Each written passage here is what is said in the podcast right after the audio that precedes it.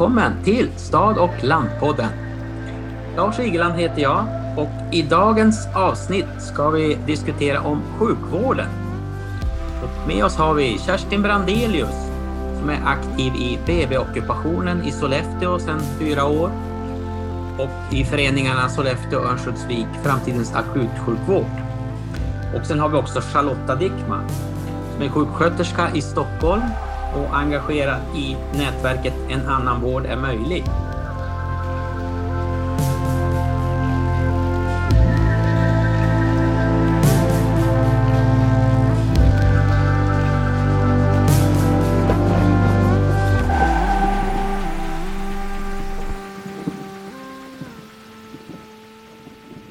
Vi ska börja med dig Charlotta, välkommen. Hur eh, har ditt engagemang börjat i de här frågorna? Tack! Ja, jag började i sjukvården som biträde i början på 80-talet och så tog jag min sjuksköterskeexamen 91 så att jag har sett sjukvården inifrån i 39 år. 2016 så kom jag i kontakt med två sjuksköterskor i en grupp på Facebook som såg samma problem i sjukvården som jag såg och som debatterade det där. En fredagkväll i mars det där året så bestämde vi oss för att prata med varandra. Och efter en och en halv timme så hade vi dragit upp de grova linjerna för en nationell demonstrationsdag i september samma år under namnet En annan vård är möjlig. Vi började driva den här aktionen på Facebook och då var det en driven kvinna i Sollefteå som fick nys om det här och tog kontakt med oss och engagerade sig väldigt mycket. Det är hon som sitter här i podden tillsammans med oss, Kerstin Brandelius. Kerstin, ni har ockuperat i Sollefteå i fyra år. Varför blev det egentligen så starka reaktioner när man hotade BB i Sollefteå? Ja, egentligen måste vi gå tillbaka redan till 2014 eh, då vi hade ett regionval. Och eh, Sollefteå sjukhus har ju varit hotad under många år. Man har tänkt lägga ner olika delar. Men eh, då sa alla politiker innan valet nej, nej, nej, klart vi ska ha tre fullvärdiga akutsjukhus. Självklart, behöver vi inte ens prata om.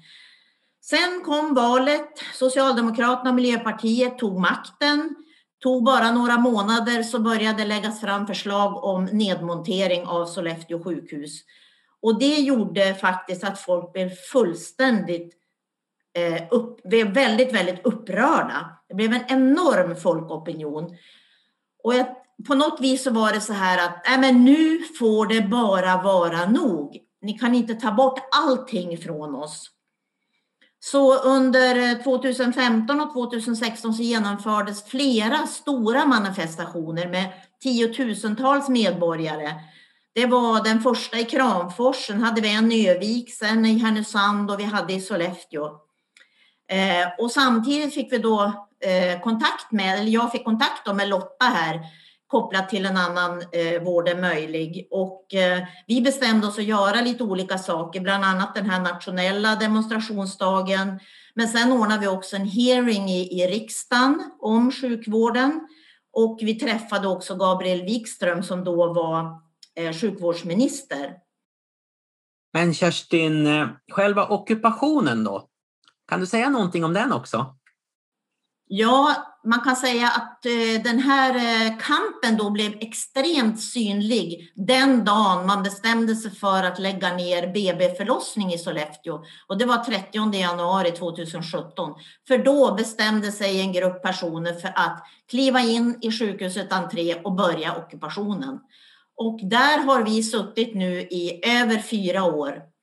Eh, och sen har vi varit tvungna att bli digitala sedan ett år tillbaka i och med pandemin, för då kunde vi inte sitta kvar i sjukhusets entré. Men eh, det har väckt ju både nationell och faktiskt internationell uppmärksamhet. Så att eh, kampen har fort, fort, fortgår löpande på olika sätt. Bra, tack. Nu har vi lite bakgrund här om problembilden och då skulle jag vilja eh, höra lite mer från dig Lotta om eh, hur du ser på brister och utmaningar inom vården? Eh, vi har sedan många år ehm, ett sjunkande antal vårdplatser i Sverige. Det råder vårdplatsbrist och SKR rapporterar om ökande antal vårdskador och dödsfall i relation till det här. Det råder egentligen inte brist på fysiska vårdplatser men på personal att bemanna med, framförallt sjuksköterskor. Eh, vårdplatsbristen orsakar också brist på verksamhetsförlagda utbildningsplatser Eh, vi har en för låg tillgänglighet till basal sjukvård, både akut, planerad och primärvård. Vi ser också splittrade vårdkedjor. Och där är det de multisjuka och de gamla som råkar mest illa ut när man inte tar ett gemensamt grepp om patienten och människan. I hälso och sjukvårdslagens tredje kapitel så står det att målet med hälso och sjukvården är en god hälsa och en vård på lika villkor för hela befolkningen. Det ser vi inte i Sverige idag. Och det gäller skillnad på stad och landsbygd och det gäller skillnad på eh, hur ung och frisk du är i botten och hur gammal och skör du är.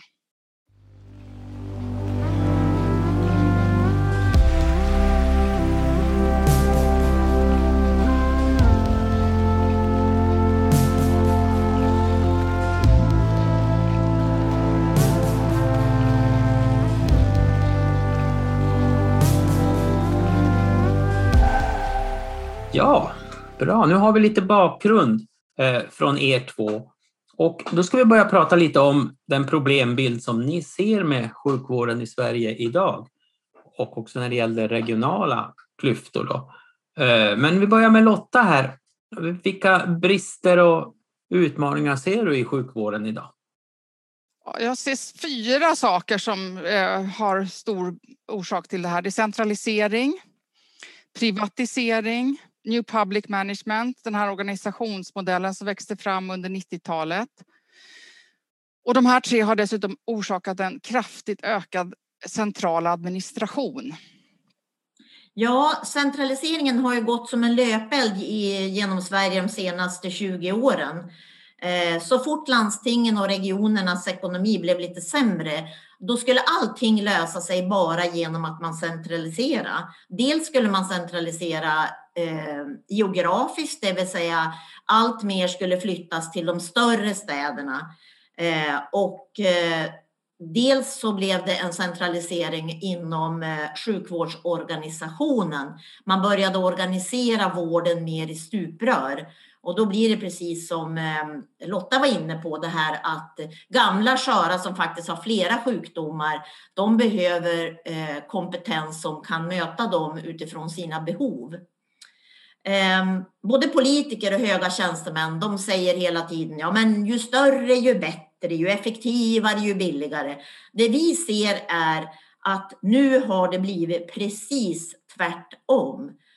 Och jag brukar beskriva det som så att vi har nått en slags tipping point på centraliseringen, en brytpunkt då centraliseringen faktiskt ökar kostnaderna istället för att minska dem. Och det här ser vi faktiskt inte bara i sjukvården. Vi ser det här på många andra, hos många andra myndigheter och verksamheter.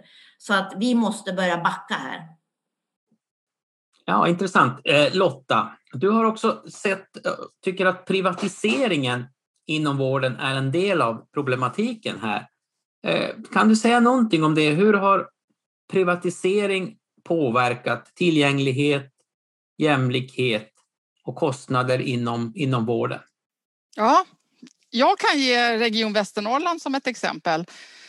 Ehm, och det här kan jag ju för att jag har haft mycket att göra med eh, Kerstins förening. 2016 till 2018 så bestämde politikerna i Region Västernorrland att man skulle spara 50 miljoner per år och då skulle man ju då i tre år så skulle man centralisera till det stora länssjukhuset. Eh, och då gjorde man så att man tog bort tre eh, chefer på eh, de, läns, de mindre sjukhusen, organiserade dem i stuprör och sen så tillsatte man istället 19 länsklinikchefer och de här 19 skulle styra vården på distans och från i huvudsak Sundsvall, för det var där de fanns, utan någon som helst närhet till lokal verklighet.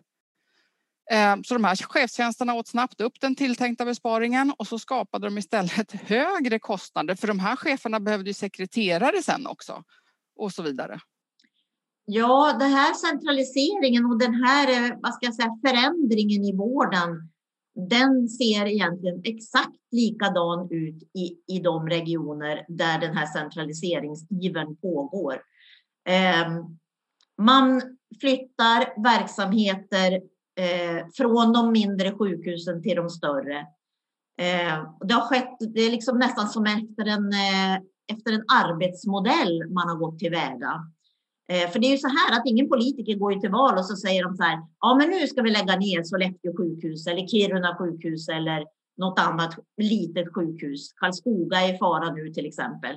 Utan nej, argumenten är ju naturligtvis pengar och sen är det svårt att rekrytera och sen är det inte patientsäkert. Och, ja, argumenten förändras beroende på när man faktiskt blir bemött och över Eh, där man kun, kan förklara att det här stämmer inte. Eh, och då gör man så att då börjar man avveckla bit för bit. Och man börjar nästan alltid med BB-förlossning. Alltså man sparar först och främst på kvinnor och barn. Och det här sker överallt. Det var det första som hände i Sollefteå. Bort med BB och förlossning. Och man plockar bort det först för att man sen ska kunna plocka bort akutkirurgin. För utan akutkirurgi kan man inte ha BB-förlossning. Och så går man vidare till akutortopedi och sen blir det någonting annat och så blir det någonting annat.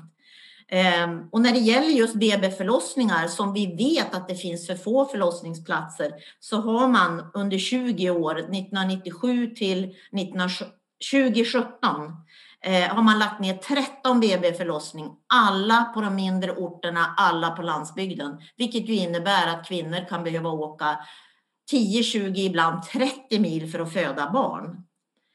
Ehm, och det är ju verkligen en myt att förlossningssituationerna, så att förlossningsvården skulle vara sämre på de små sjukhusen. Så är det absolut inte.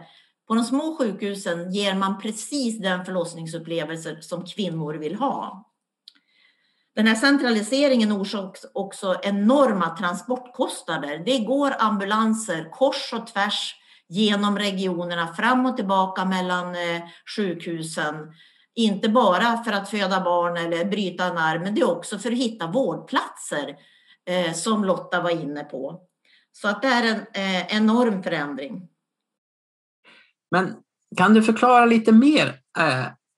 Att operera knä och höftleder på löpande band, det har man ju lyft fram som stora fördelar för att spara pengar. Man har bättre effektivitet, man opererar fler på kortare tid. Vad är egentligen problemet? Eh, för de med privat sjukförsäkring och med lättare eh, och enskilda åkommor så har ju tillgängligheten ökat och det funkar bra tycker de. Men kostnaderna har ökat på grund av privatiseringen. Dels för att det bidrar till en ytterligare söndertrasad vårdkedja och där man ofta då bollar de här patienterna fram och tillbaka som heta potatisar för att bara ta hand om den lilla del man själv har hand om. Eh, att skriva de här vårdavtalen med privata vårdgivare kostar massor med eh, central administration och tid och arbete för att det ska vara man ska säkra så mycket sjukvård som möjligt samtidigt som den privata vårdgivaren är där för att tjäna pengar och alltså bara vill plocka russinen ur kakan. Och det här kostar jättemycket pengar. Ehm, att tillverka de här avtalen och kontrollera och styra. Så det, det driver på kostnadsökningen kraftigt. Och sen såg vi en annan sak också Lotta under pandemin här att de privata vårdaktörerna hade, hade inget och tog inget ansvar för eh, covidsjuka patienter, eller hur? Det stämmer. Det stämmer. Eh, här har man då alltså privatiserat stora delar av vården och plötsligt så kommer en pandemi och det finns ingen skyldighet att delta i det. Det, var så det tog tid och tjat och diskussioner för att få de privata vårdgivarna att låna ut personal till ehm, den livräddande pandemivården i Stockholm. Det är ju ett annat dilemma också kring utbildning. Det här att eh, privata vårdaktörer tar inget utbildningsansvar. Det innebär ju egentligen att offentlig vård betalar, eh, säkerställer eh, att läkare, sjuksköterskor och annan personal får utbildningsplatser på, på de offentliga sjukhusen och sen lockar man dem till sig när de så att säga är färdiga. Eh, och det är också en, en eh, ja, man har inget krav på det då. Nej, precis. Och då, då, då, då, då missar vi utbildningsplatser och det är katastrofalt.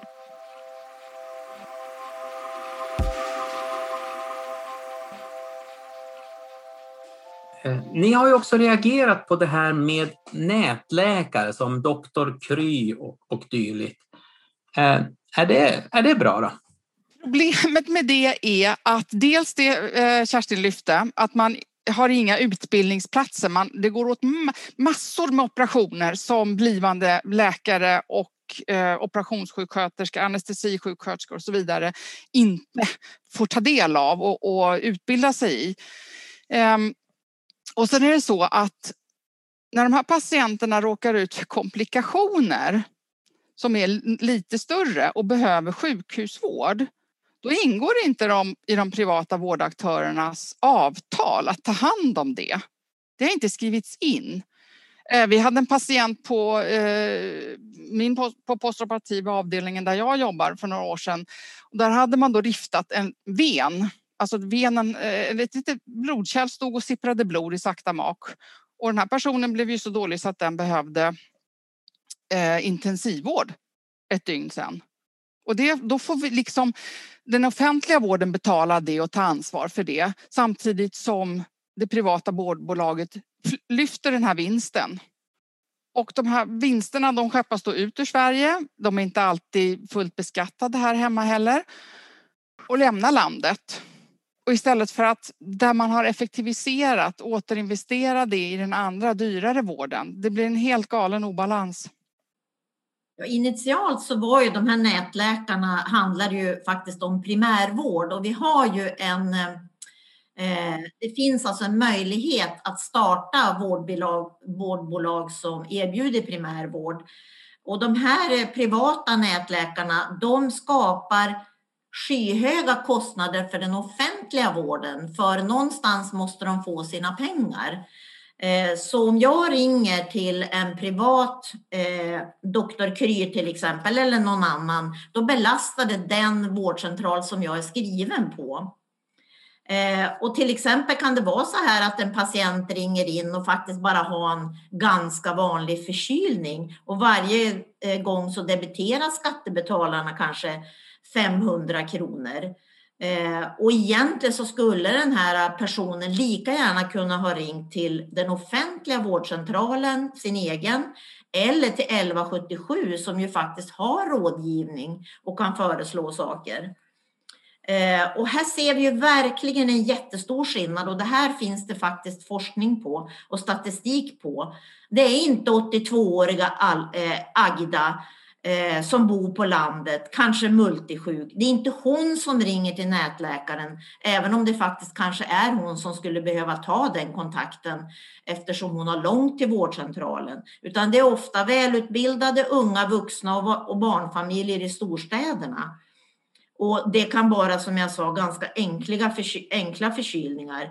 Och är det så att det blir lite besvärligare då hänvisas patienten i alla fall att gå till, till sin egen vårdcentral. Eh, och här har ju då de här nätläkarna upptäckt eh, en ny möjlighet. Så nu börjar man ju dessutom öppna egna vårdcentraler. innebär ju att då hänvisar man patienten till sin egen vårdcentral. Så det här är också ett sätt där det offentliga faktiskt eh, tappar väldigt mycket pengar. Men vi får absolut inte mer vård och det är absolut inte de som behöver vården mest som får, till, får tillgång till vården. Det är väldigt tydligt i Stockholm att ehm, de eh, nya privata vårdcentraler de poppar upp i välbärgade och friska områden. Ja, några vårdcentraler ute på landsbygden, det får vi nog leta efter. Det finns inte många ska jag säga. Därför det finns inte tillräckligt mycket pengar att tjäna där. Det är ointressant.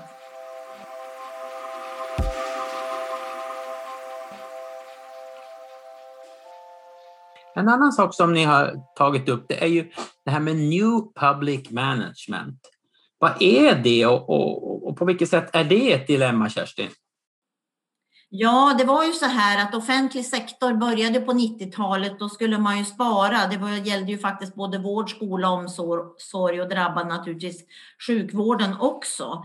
Eh, makthavare och höga tjänstepersoner fick ju för sig att om man bara driver sjukvård och skola och offentlig sektor som om det vore företag så skulle ju allting bli mycket bättre Eh, man skulle värdera allting, man skulle mäta allting, man skulle bygga statistik och så vidare. Men det fanns faktiskt ingen, ingen vetenskaplig grund för det här, utan man trodde att det skulle minska kostnaderna. Man trodde att sjukvården och äldreomsorgen och skolan skulle bli mer effektiv. Eh, men det har ju visat sig att bli precis tvärtom. Som vi har sagt, det här med eh, privatiseringen har ju istället äter ju upp den offentliga vården och det är ändå den offentliga vården som till syvende och sist får ta hand om det som den privata inte vill ta hand om. Sen är det så här också, alltså när man är frisk då har man tusen önskningar.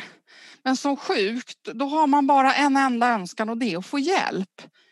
New Public Management det innebär att sjukvården är en slags produkt som produceras till en kund. Men en kund det är normalt sett en människa som frivilligt vill ha en vara eller en produkt. Men att söka vård är helt ofrivilligt. Alla vill vara friska. Det är också väldigt oklart vad den här produkten i sjukvården är. Är det en operation? Är det den opererade människan? Är det ett nyfött barn eller kvinnan som just har blivit förlöst? Eller är det transport två gånger fram och tillbaka mellan bostadsort på landsbygd och ett centralt sjukhus? Och vad gör man när produkterna inte räcker till? Här blir det som mest absurt därför att när man räknar produktion och man gör beställningar och så vidare. Um, dialys, kronisk bloddialys, det är någonting som behövs cirka tre gånger i veckan. He, varje, varje månad, varje år, år ut och år in. Så då beställer man då x antal dialyser. Men vad gör man när de här produkterna är slut på hyllan? Um, och säger tyvärr har vi inga dialyser kvar för de beställda har gått åt. Återkom om fem veckor, då kan vi ha fått in fler i lager. Men en kronisk dialyspatient kan ha avlidit väl inom de fem veckorna innan det kommer in nya dialyser att användas. Det är helt galet. För att det ger ökade kostnader utan att ge mer vård för pengarna.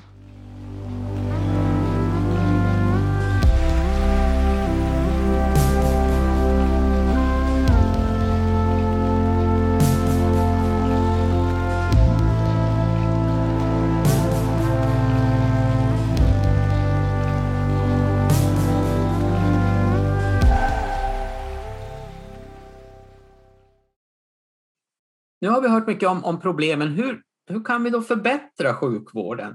Jag vill fråga er båda två, Kerstin och Lotta. Vilka lösningar ser ni på eh, de här utmaningarna? Eh, vi kan börja med, med dig Lotta.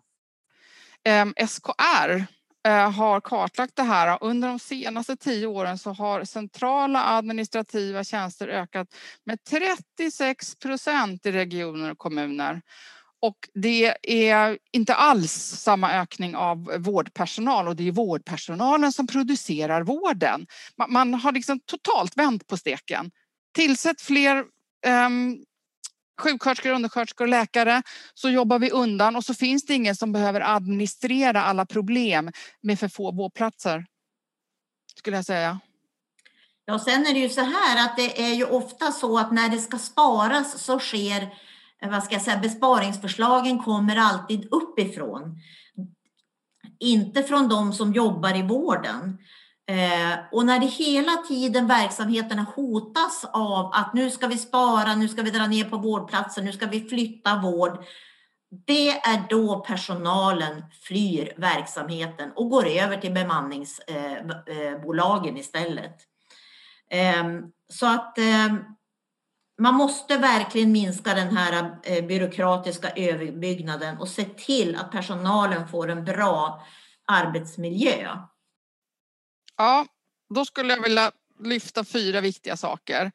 Sammanhållen vårdkedja, decentralisering, rör oss tillbaka från den här tipping point på rätt, till rätt sida.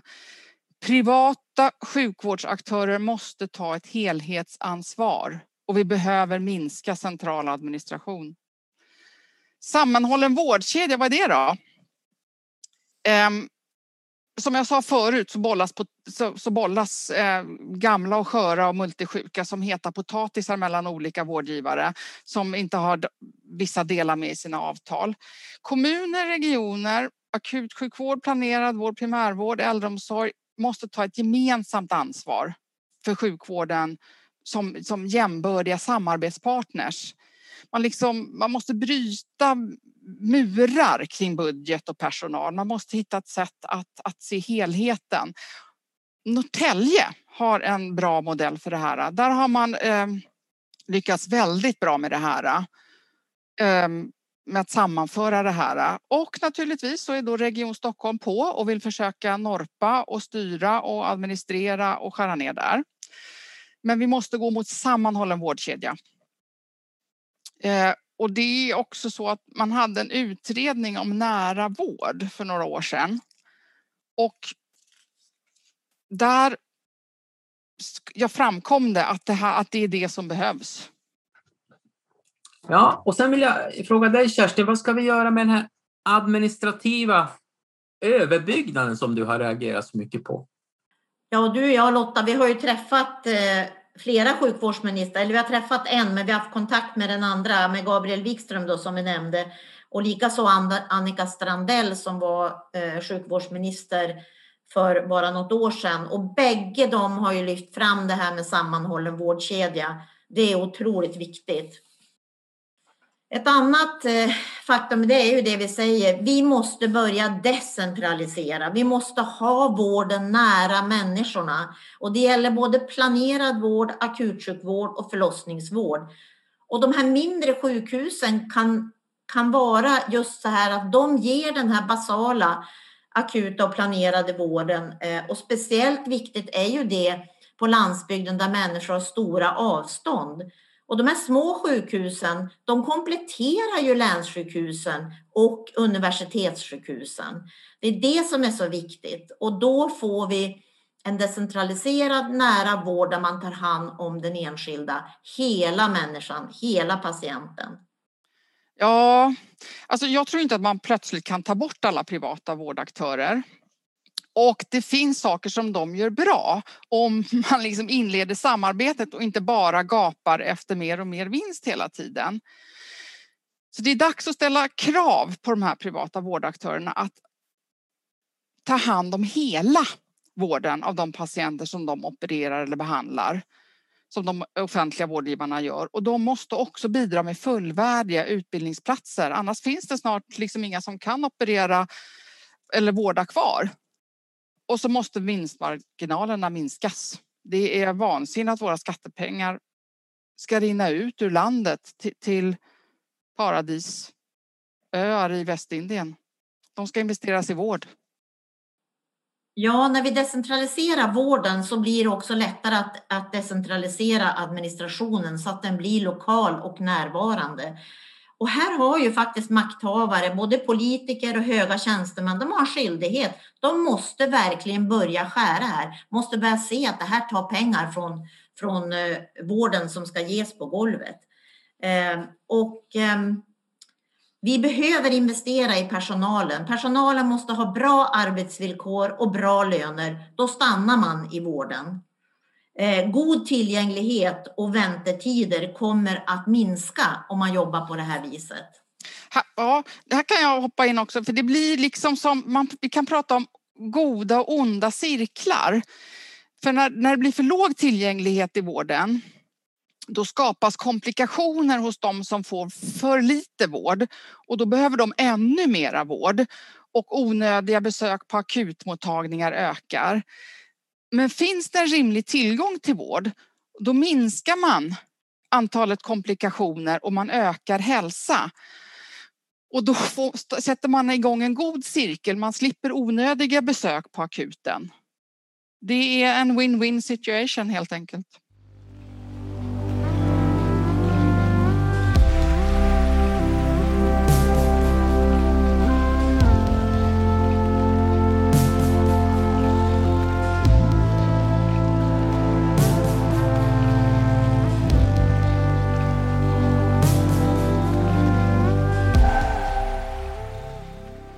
Ja, men det var ju många bra förslag här. Eh, då vill jag också veta, ni som kämpar för de här förslagen, hur ser era planer ut med själva sjukvårdskampen? Hur ska ni gå vidare nu? Ja, här är vi ju väldigt många olika eh, grupper som kämpar för en god vård i hela Sverige.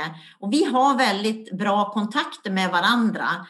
Eh, och eh, nu var vi 11 sjukvårdsföreningar som har skickat ett brev till alla riksdagsledamöter där vi har ställt 10 frågor som gäller sjukvården. Och eh, vi hoppas få svar i slutet på månaden som vi kan sammanställa och det kommer vi också gå ut med. Det är ett sätt. Vården kommer att bli en av valets viktigaste frågor 2022. Ockupationen fortsätter. Vi kommer att fortsätta till nästa val. Även om den blir digital nu så kommer den säkert att bli fysisk igen, bara pandemin klingar ut. Eh, det skrivs också um, mycket insändare och debattartiklar. Eh, jag skulle vilja säga särskilt uppe i Västernorrland och just nu också i Stockholm där ett nytt sjukvårdsupprop har startat. Ehm, och den gruppen samlade väldigt fort väldigt många medlemmar för det var läkare som startade den och läkare har ett särskilt förtroende hos folket och det är bra. Så det blev en jättestor uppslutning. Sen kom och vi hade en stor demonstration. Eh, och en annan vård är möjlig. Vi följer deras arbete och om de eh, startar upp igen med, med eh, fysiska manifestationer efter pandemin så kommer vi att försöka haka på och sprida det över, över hela landet så att alla andra olika sorters grupper som finns kör sina race samma dag. Det är visionen.